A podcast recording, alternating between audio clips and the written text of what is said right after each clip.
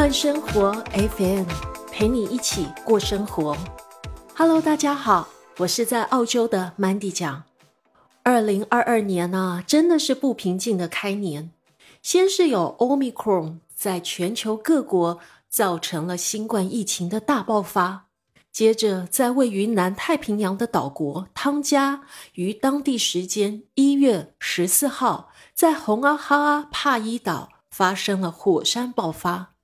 但谁也没有想到的是，就在昨天周六，也就是当地的十五号，又再度发生了火山的喷发。大家如果有兴趣的话，其实可以去谷歌或者是百度一下，就能够找到卫星图片上，可以清楚的看到火山喷发的超级蘑菇云，真的是挺吓人的。而且根据新闻报道，这一波的火山灰和气体。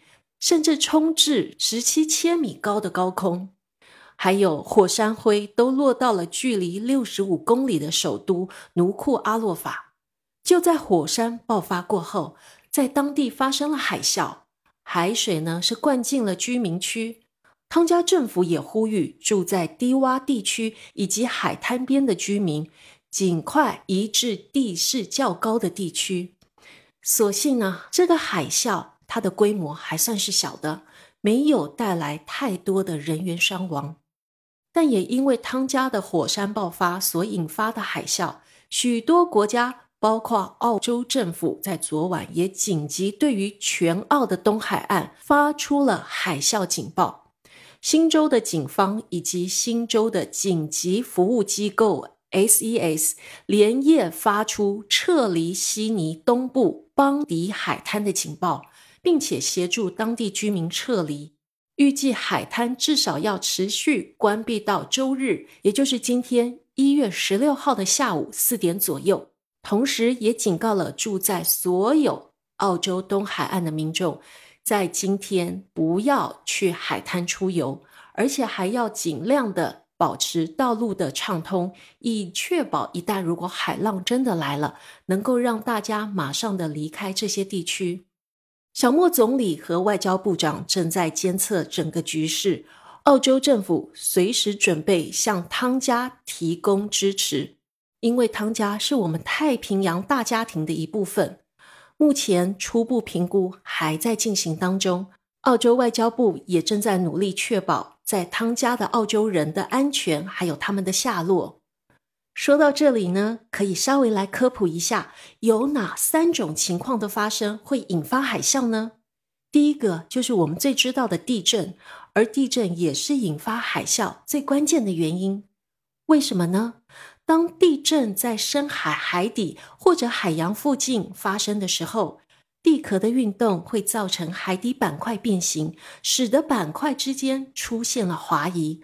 这就造成了海水大量的逆流，并且引发海水开始大规模的运动，而形成海啸。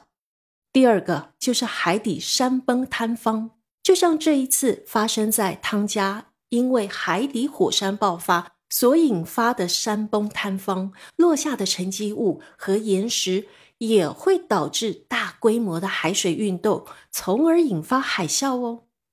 那么第三种呢，就是受到了宇宙天体的影响。基本上，因为天体影响而诱发海啸的情况，其实是最不常见的。通常陨石坠落到海洋会激起波浪，那么陨石激起的波，它的能量要足够强大的时候，才会引发海啸。所以，不管是地震还是火山引起的海水晃动，都是从海底。到海面整个水体的波动，其中所含的能量是非常惊人的。这也就是为什么海啸是一种具有强大破坏力的海浪。通常，如果在岸边的海水出现了异常的增高或者降低的时候，那么预示着海啸即将来临。所以在发生海啸的时候，在岸边的人们要尽快从地势低洼的地区转移到地势高的区域。最后，希望大家一定要注意自己的安全。各位朋友们，如果你对于今天的话题有什么想法的话，欢迎你在下方的留言区留言哦。另外，如果你们喜欢我的节目，请不要忘记按下订阅，给我个五星好评，跟分享给你的朋友哦。慢生活 FM，期待下一次与你空中再会，拜拜。